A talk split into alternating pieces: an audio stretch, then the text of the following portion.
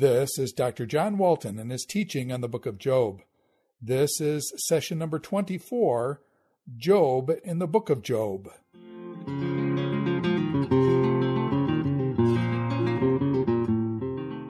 Now we're going to spend a couple segments taking a, a sort of summary look at some of the characters in the book of Job. Now, by that, first of all, of course, we're going to take a look at Job. And then we're going to look at the world and how the world is understood in the book of Job. And then finally, we'll take a look at God in the book of Job. So those are some of the segments uh, coming up. So let's take a look at Job and try to summarize his role in the book and in the message of the book. Job's role is to pose the problem of the book. His role is not to give the answer that the book has to offer.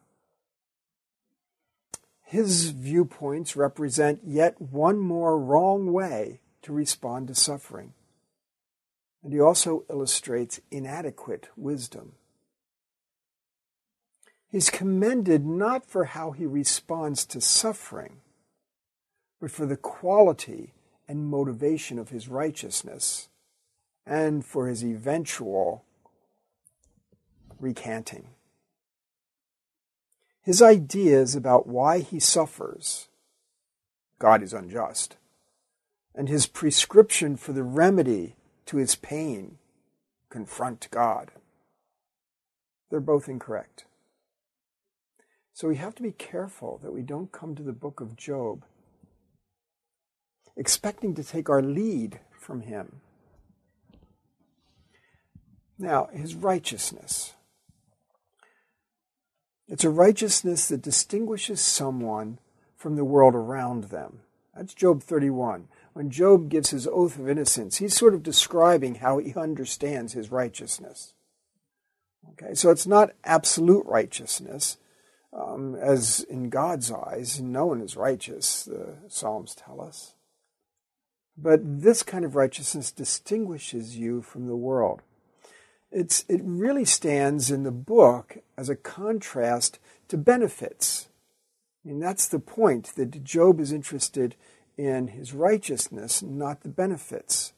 And he defends righteousness very strongly. Is Job ultimately interested in what he stands to gain by his righteous behavior? Or alternatively, in his righteous behavior as having independent value regardless of the benefits? And of course, that's how he goes. If his righteousness is not motivated by potential gain, then what motivates it? Why is Job righteous? The text doesn't really say, because it's mostly interested in establishing whether benefit is the motivator or not. Benefit is not the motivator. It's made its point.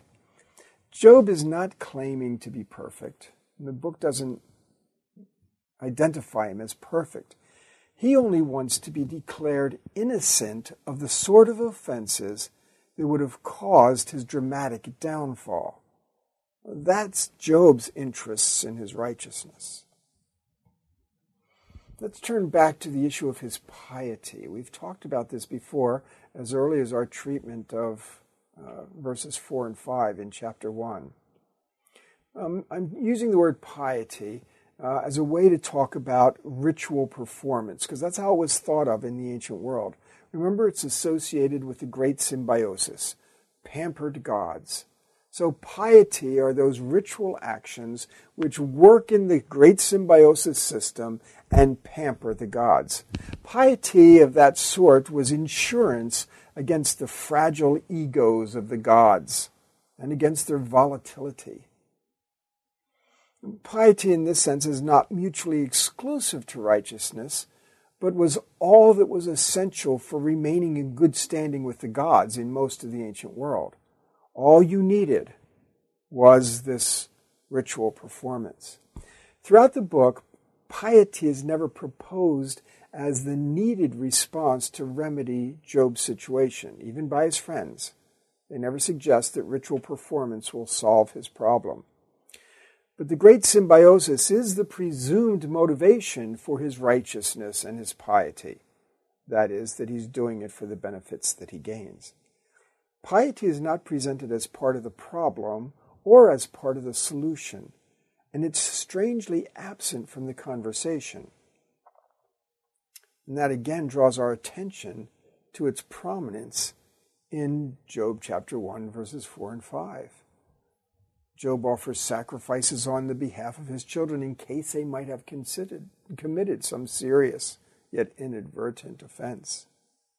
It shows that Job is ritually conscientious to a fault, although the book is not concerned with whether he is sufficiently pious or not. And again, as we talked about before, I think it conveys instead a potential vulnerability. As the book unfolds, Job repeatedly tries to engage a mediator, his advocate, to confront God in court. He apparently has concluded that God must be petty, visiting righteousness with the visiting the righteous, I'm sorry, with intense suffering and misfortune on a technicality. Job's ritually conscientious custom provides the bridge into the scene in heaven.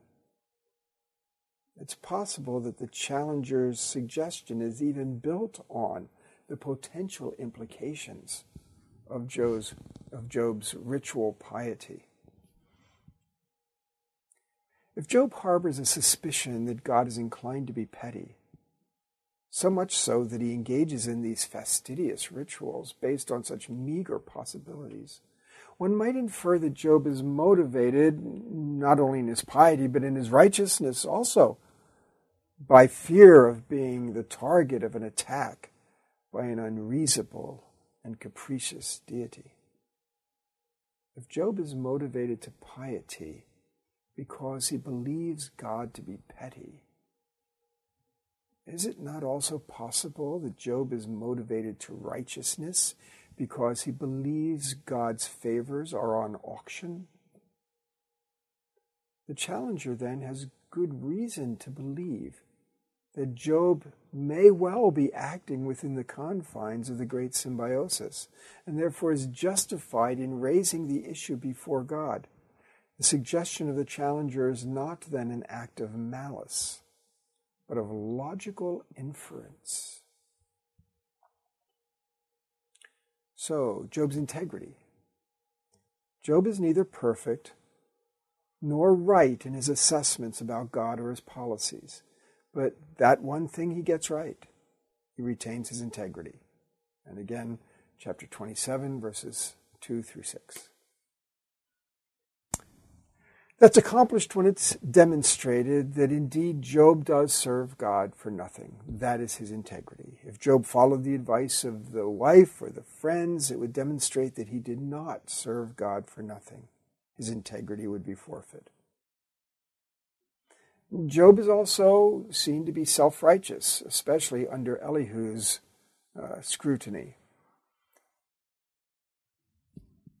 It is not justifiable to be self-righteous simply because someone is righteous. And that's true of Job as well. His self-righteousness is a problem because he uses it as a means of setting himself higher than God. The problem arises when Job's view of his righteousness is so confident that he's ready to denigrate God's justice to maintain it.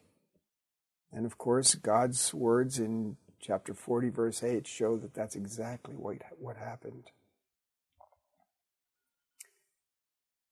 So, Job fails as a person on many counts in the book. He's a guy that's got a lot going for him and that does certain important things right. But he also makes a lot of mistakes.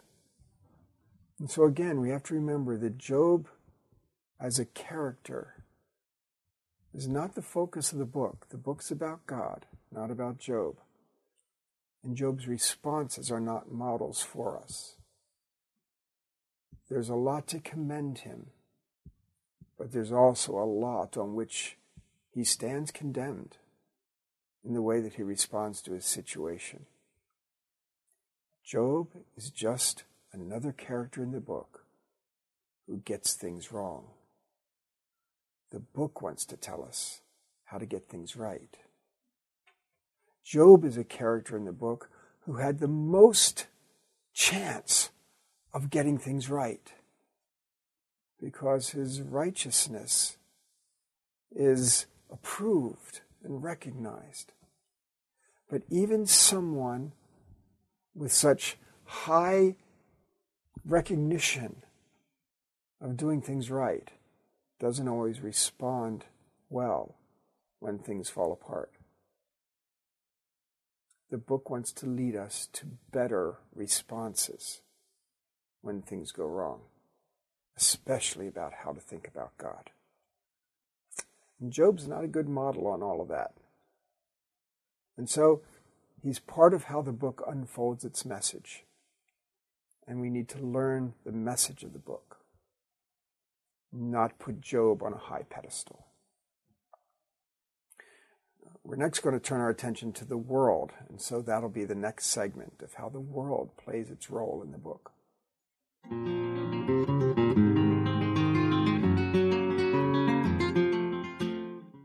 This is Doctor John Walton and his teaching on the book of Job. This is session number twenty-four, Job in the Book of Job.